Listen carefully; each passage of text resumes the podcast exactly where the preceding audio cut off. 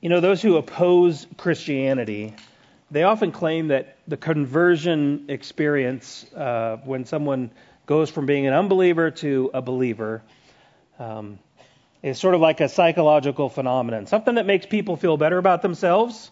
Um, and that's great, you know, in naturalistic terms, they would say that's a subjective experience.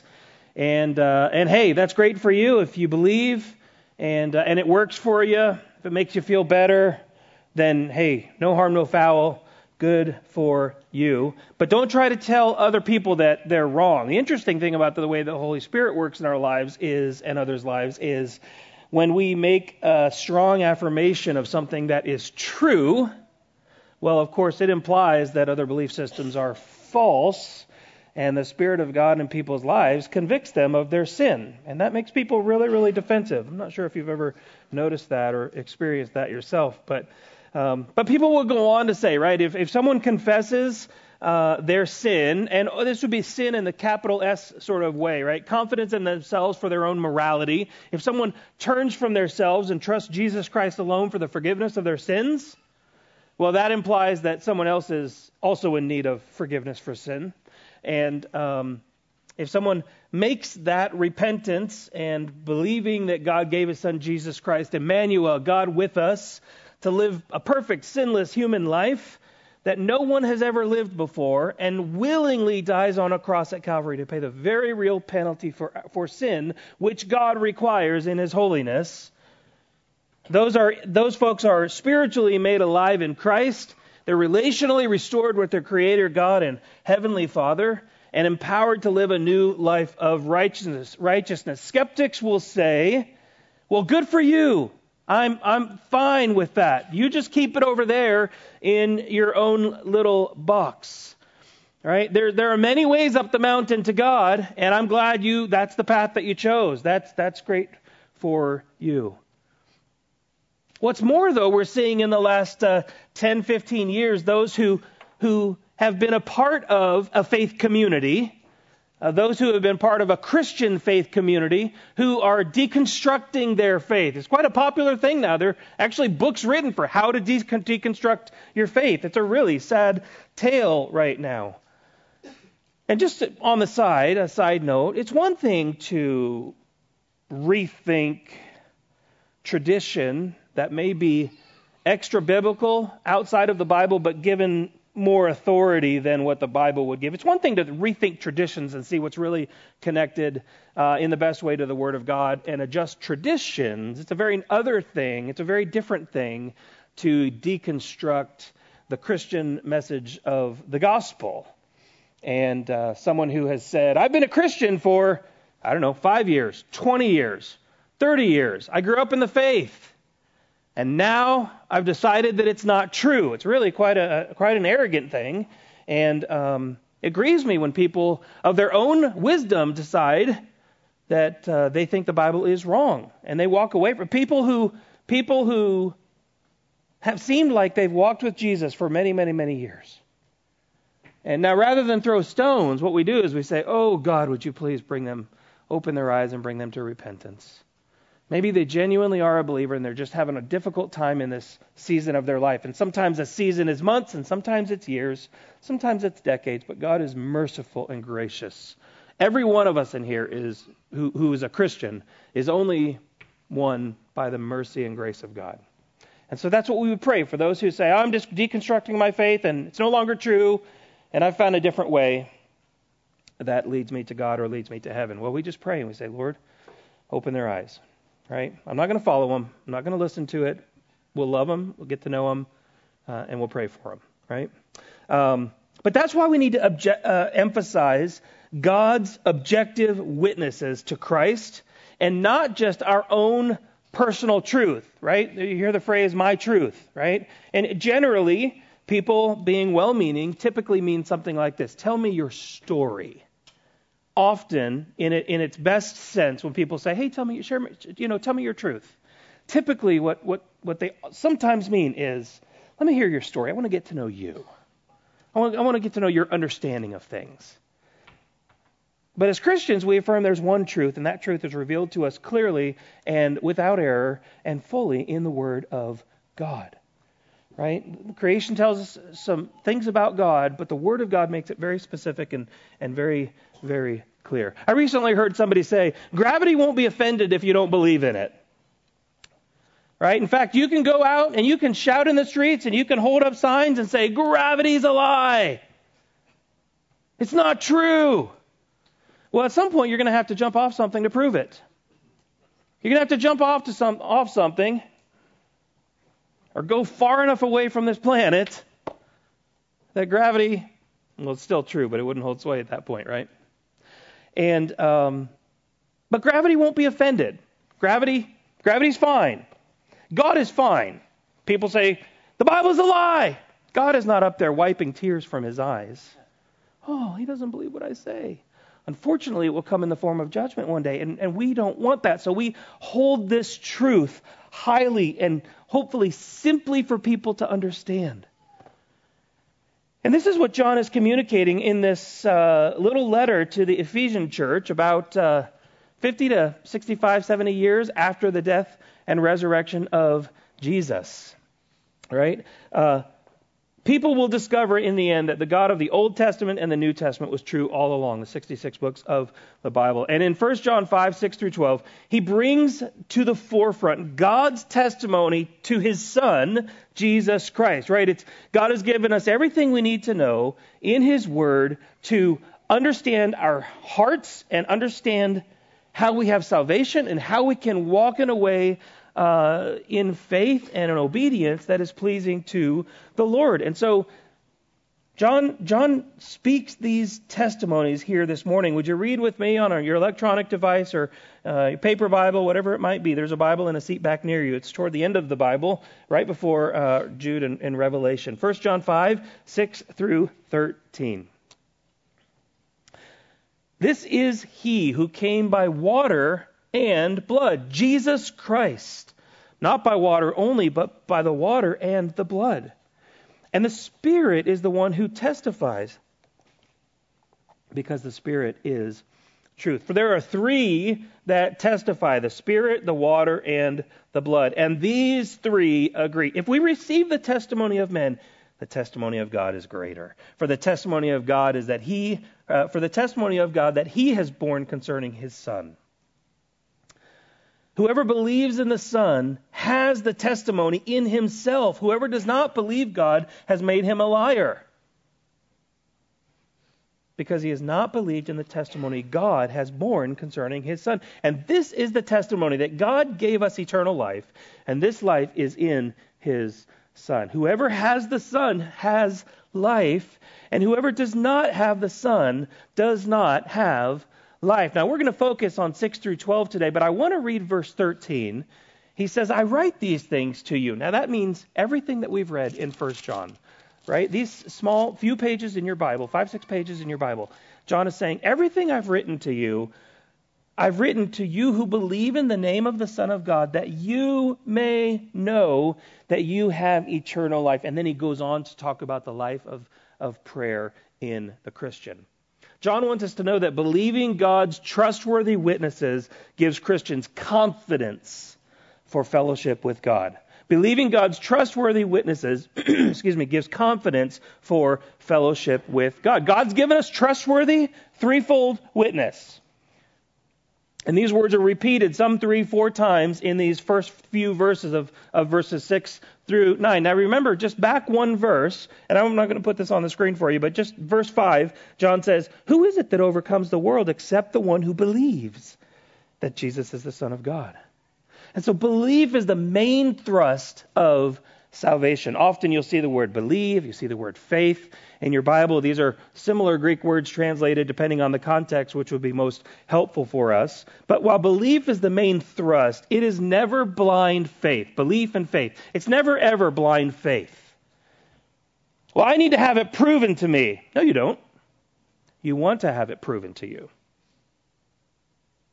God says here, I've given you the testimony that you need testimony of the water, testimony of the blood, testimony of the Holy Spirit, a threefold witness, and they all agree about their testimony of who Jesus is. Faith is firmly supported in the testimony, the accurate biblical testimony that we have, the facts established uh, that are God's testimony to the person and work of Jesus.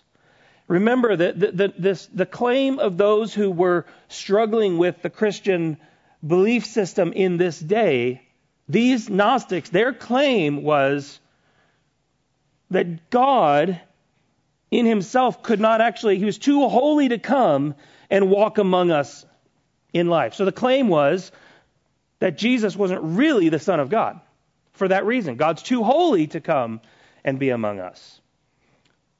And John is refuting that claim, right? And so he brings some witnesses to the stand, right? If this is a courtroom, you see witnesses go to the stand, and he brings a few witnesses to the stand. The first witness is the witness of Jesus' baptism.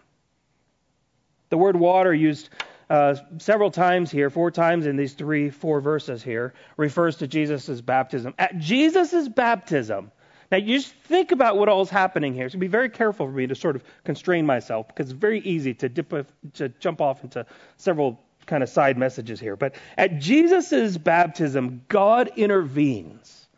Jesus goes and and and and and John, not not this John, but John the Baptist says, Oh, I can't baptize you. And, and Jesus says, Well, you must. You must uh, to fulfill what was written. And he says, Okay, got it. Let's do this then. And, and as Jesus is baptized and he comes up out of the water, in Matthew's gospel, he tells us that the, the, a, a dove came from heaven and it rested on Jesus, and a voice from heaven came and said, This is my beloved Son in whom I am well pleased. That is God's testimony that Jesus is who he says he is, that Jesus is who the prophets of old says he would be. This is my guy. This is my man, my son. This is me in fleshly form. This is me. Now, there, this is actually a, a, a, difficult passage in some senses. There are a few different translations, or let me rephrase, not translations, a few different understandings of what water and blood can mean. And I really don't have time to go into a lot of them, but, but just by way of highlighting a couple. Some believe that water refers to Jesus' birth, right? That's a view I, I held uh, years back.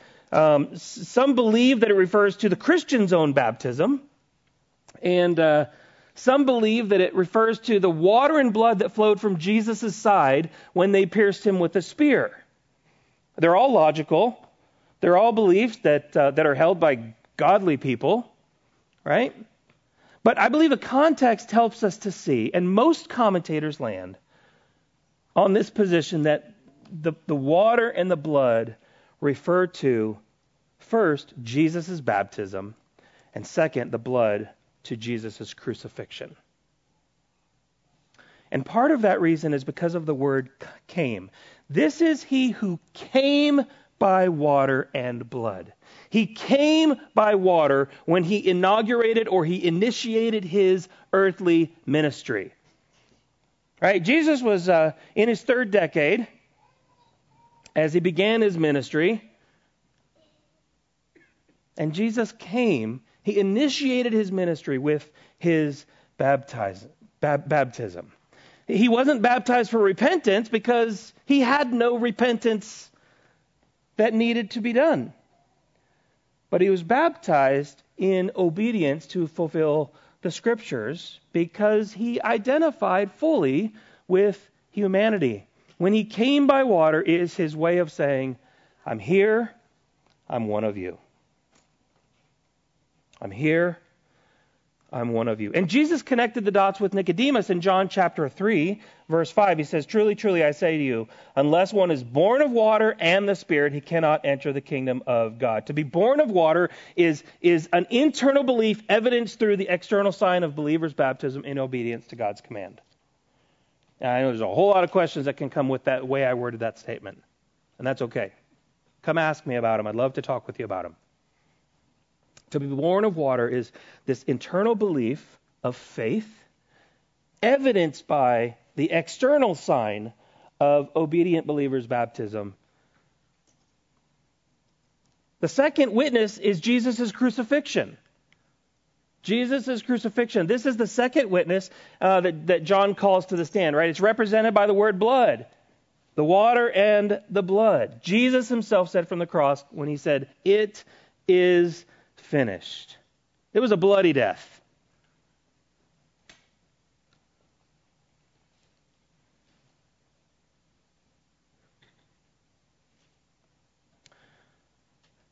I remember when um, The Passion came out.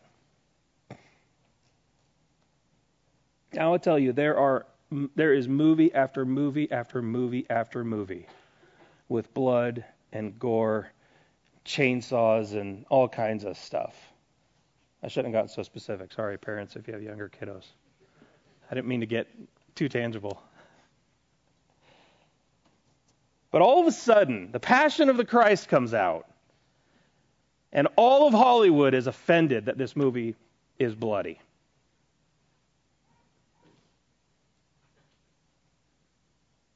Because the Son of God gave himself to be beaten beyond recognition,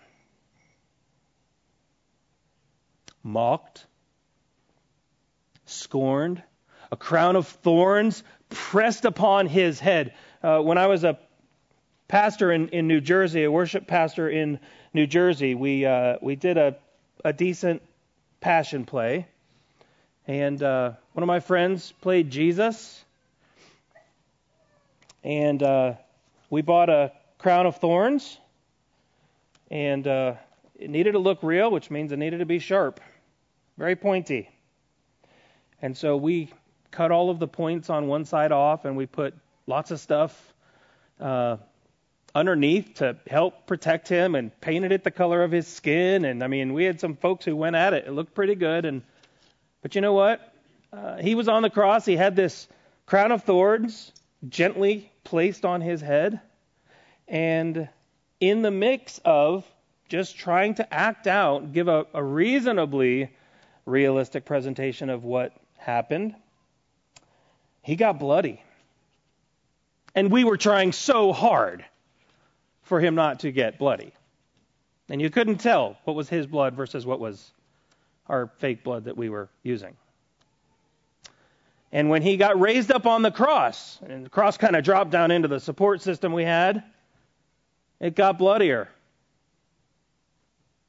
And we were trying so hard not to be. Friends, Jesus' crucifixion was not the painting that we have in our living rooms. It wasn't pretty. It was agony. It was bloody mess. Because blood must be shed for the forgiveness of sins. From early in the Old Testament, we see this all the way through. We have the testimony of Jesus' baptism through water, and we have the testimony of Jesus' crucifixion, of his blood poured out for man. But you know, when Jesus died on the cross, there's additional testimony that comes significant historically verified testimony. One, Matthew 27:45 tells us there was darkness across the land from noon until three o'clock, three hours. Now, if you've ever gone down into one of those caves that uh, where where they get you all lined up and you you go on the street, you walk down lots of steps, and and and uh, one of these caves where you can't see anything once they shut off the lights, right? And they warn you, you know, hold on, parents, hold on to your kids. If if you you know get dizzy, put your hand on the railing so you have a point of reference because in a minute we're going to shut off the lights. And everybody's like, oh, okay, ready. And then they got the guy, you know, their hand on the switch or the remote or whatever. Okay, is everybody ready? Yeah, yeah, we're ready. Okay, I'm about to shut it off. I mean, they're just saying this is dark. Early historians would tell us it was so dark you couldn't have seen your hand right in front of your face. God intervened when Jesus gave his testimony by water through speaking from heaven and sending the Holy Spirit as a dove. And God intervened with an additional testimony of the blood of Jesus Christ when the skies were black as black for three hours. The curtain of the sanctuary was torn from top to bottom. This thing was twice the size of this room. Not the kind of thing some pranksters could climb up on a ladder and tear. No. God tore the curtain from top to bottom to say, I have made the way. You no longer need to go through a priest, a high priest, in order to commune with me. You can come to me if you believe. There was an earthquake. Chapter 27, verse 51 of Matthew tells us. The next verses tell us a number of Old Testament saints were raised, and they appeared to many as first fruits of the resurrection for all who trust in Jesus. And a hardened, as miraculous as all of these other things, a hardened Roman centurion said, Truly, this man is the Son of God. I will tell you, a human heart that is bent on going its own way, when that human heart repents, a miracle has occurred. Not your wisdom in a good conversation, not the way you've tried to help them understand the facts of the gospel. People understand the facts all day long. Rosaria Butterfield was a Ivy League literary critic, and she approached the Bible, one who was vehemently against the gospel of Jesus, and she approached the Bible as a literary critic. And in so doing, like Chuck Colson, was converted. She'd read the Bible before,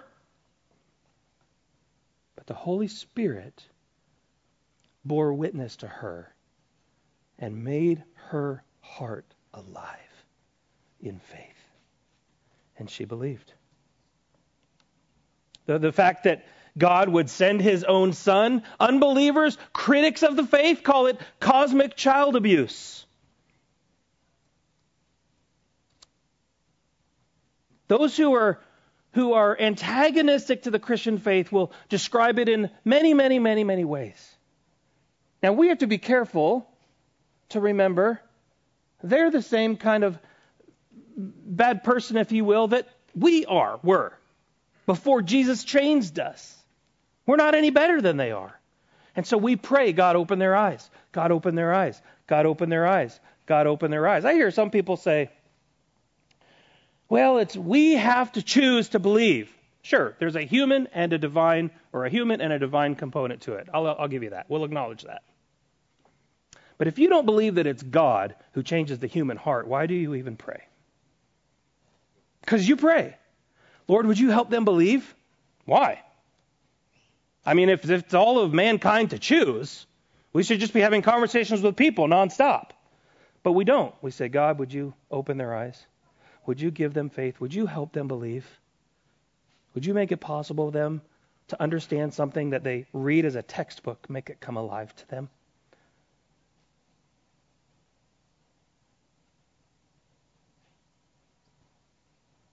A.W. Tozer says, well, we pray this way because it's ultimately what we really believe. God has to change the human heart. David Powlison says so many people want a therapeutic gospel, one that one that uh, gives people what they want and promotes their welfare and promotes their temporal happiness. Christian Smith refers to it as Christian therapeutic deism. We want God to make life easy, make us feel better, and give us what we want. Brothers and sisters, friends, guests, that is not the gospel message revealed in the Bible. Where the King of Heaven came down, not to, not to help us like a crutch, as some call it. They're right in thinking something's broken and we need help, but we need more than help. We don't need a crutch to help a broken leg. We need open heart surgery. Not to repair some valves, valves of understanding, but to take out an old heart and put in a new heart. To make us lovers of God rather than lovers of self. The cross tells us that the King of Heaven has come down. Remember, I said with Jesus' baptism, and how we help understand how we understand these two words to mean his baptism and his crucifixion. Jesus came when he inaugurated his ministry. God, the King of Heaven, has come down, and God was in Christ, is in Christ, obviously reconciling himself to the world. This is he, Jesus Christ, who came by water he came by blood. And it's the Spirit of God that testifies to the witness at Jesus' baptism and at Jesus' crucifixion. I've already mentioned it, but I want to go on and mention a few other ways that we see the witness of the Spirit of God here. There are three that testify. Oh, I'm sorry. Let me let me go back up to verse uh, verse six. And the Spirit is the one who testifies, because the Spirit of God is the truth. There are three that testify the Spirit and the water and the blood, and these three agree. So we have a, a Trinitarian witness God the Father, through the Spirit of God, in the person and work of Jesus. And John mentions again the Spirit here three times. He says the same thing about the Spirit in his gospel, the Gospel of John 15:26. When the Helper comes, helper is another word for the Spirit. When the Helper comes, whom I will send you from the Father, the Spirit of truth, who proceeds from the Father, who comes from, flows from the Father, he will bear witness about me. Quickly, the Spirit is the Spirit of truth. The Holy Spirit is the Spirit of truth who reveals divine truth. That's why there are times you can read a passage of Scripture. You may have spent years reading the Bible before, and then one day you read it and it came alive to you. Because the Spirit of God birthed in you a longing for Him. The Spirit of God came alive through His living and active Word of God. He reveals divine truth, particularly about Jesus. And I love this. The Spirit points to Jesus the Son, and Jesus the Son points to the Father. In the Gospel of Mark, we studied this a few years ago. We learned that because uh, the Holy Spirit empowered Jesus for his ministry, it's blasphemy to attribute Christ's miraculous works to the devil. It's blasphemy. That's why it's called blasphemy of the Spirit. Pastor James Merritt says this well as he, testi- he speaks about the Holy Spirit testifying to the Son. He says, The witness of the Spirit is God's witness to us, in us, and through us. Just as the arrow of a compass always points toward the north, the Spirit of God always points to Jesus. The Spirit of God always points to Jesus. Jesus said in John 16, 14, He will glorify me. He will glorify me. And so now, having these three witnesses the witness of the water, the witness of the blood, and the witness of the Spirit these three things which agree, verse 9 of our passage today says, John says, if we receive the testimony of men, the testimony of God is greater. For this is the testimony of God that he has borne concerning his son. I want to ask, are you more prone to believe what other people say about faith in this world and how to get to heaven and how to have a right, healthy relationship with God? Or are you more prone to believe God in his word?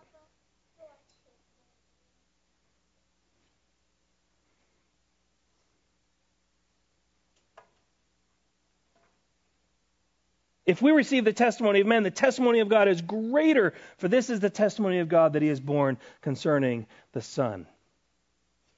When we believe what God says through and through, we not only have this external witness, these witnesses we've just seen, we have the, a, a confident internal witness which brings assurance. Now, don't hear me say assurance of salvation and you never have any doubts or never have any questions but you do have an overwhelming, persistent assurance that you are God's child.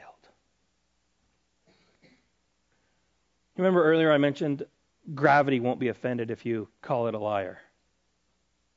You'll just be wrong, and gravity is okay with that. To prove it, you have to step off something, or you have to throw something and watch it fall.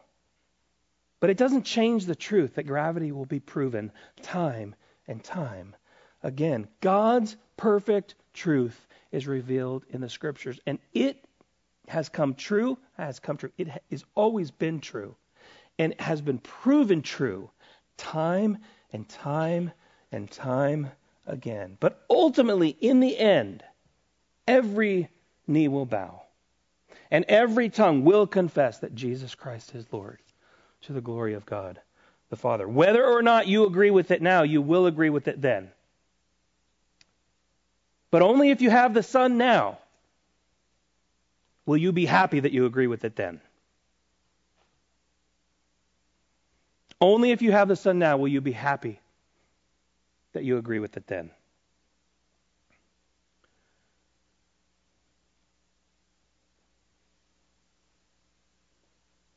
There are those in the early church that are proclaiming what is not true about who Jesus was. And John is helping to lovingly set the church straight. He's, he's, seeking to build their confidence in who Jesus is. And essentially, he says, don't believe what they're saying. Look to the testimony of who we have in the water, the blood, and the Spirit of God. Remember John 1 John 2 2:19 says they went out from us because they were not of us for if they had been of us they would have continued with us but they went out that it might become plain that they all were not of us. God has given us the gift of his son and they were trampling on it. They were trampling on the gift of God's son. I want you to listen up please, especially if you have difficulty with your family, but we all have difficulties in some ways. So I want to ask you to listen up for a minute. Well, for 40 minutes, but you know, you get the idea. In the next week, you're going to be spending precious time with family, with friends. You're going to be spending precious time with those who love you and those you love. And you're going to exchange some gifts, right? You're going to have an exchange of some gifts and you're going to thank each other however your family does it right? My family has kind of grown up doing it one way and and that's fine. Every family is a little bit different. That's not the main point. But here's here's what we know about know about this this week when we're together. Usually at least for like 90 minutes on christmas morning people are kind of like on their best behavior. I know all the family jokes aside all the uncle jokes aside there's a point we're kind of like on best behavior together and we just enjoy it because the overwhelming celebration of God giving his son to become man, to save a people for himself, impacts all of our hearts. Wouldn't it be a tragedy if someone with several gifts that are under the tree said, That's not enough? I need more. In order to believe that you really love me, I need you to give me more gifts. I need more expensive gifts. I need you to give them in a way that I think is better for you to give them to me. If I'm going to believe that you really love me, I need more, better, different. You need to give me more to show me that you really love me. Well, a parent or a grandparent or a sibling or Anybody with much sense might respond with something like, Oh, child, son, daughter, spouse. These gifts, no, these gifts are never intended to prove to you that I love you. No, these, these gifts are simply a small token, a small way that I express my love to you. That's it. I can't prove it. I just do.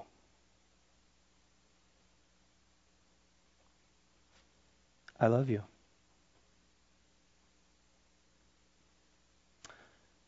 and for your part, well, I guess you just have to believe.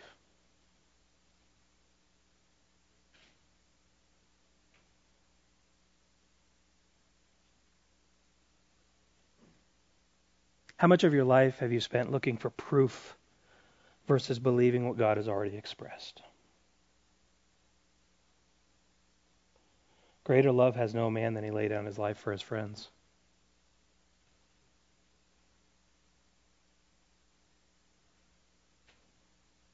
Rewording, greater love has no man than he leave his heavenly throne to be born of a virgin, endure the discomfort, the pain, the suffering, the vitriol, the hatred, the scorn, the shame, the mockery, the beating of this world. To willingly, willingly lay down his life for his friends. God has demonstrated his love for this, Paul says, in that while we were still sinners, Listen, if we bought Christmas presents in this previous month, or if you're a really good shopper, several months, if we like bought them and then returned them based on someone's behavior, I mean, we might as well just throw up a cot at the store. Buy it? Oh, I'm giving it back. Oh, buy it? I'm giving it back. Friends,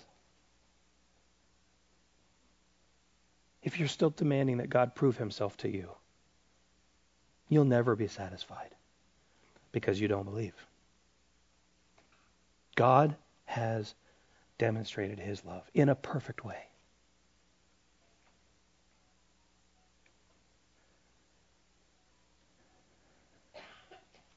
And he says, if you believe, you have the Son. And if you have the Son, you have the internal, eternal testimony of life. Nothing can beat it. Nothing can beat it. If you have Jesus, you have the peace of the Spirit's internal testimony of eternal life. Whoever has the Son has life. And just to hint, because we're not going to dive into these verses today, but I just want you to see where he's going with this. He says, I write these things to you, to you who believe in the name of the Son of God, that you may know that you have eternal life. And this is the confidence that we have toward him. That if we speak anything according to his will, he hears us. And if we know that he hears us in whatever we ask, we know that we have the requests that we have asked of him.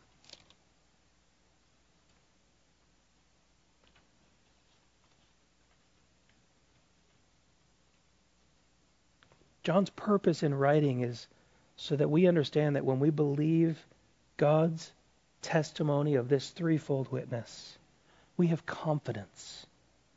We have assurance of salvation. We have confidence for fellowship with God.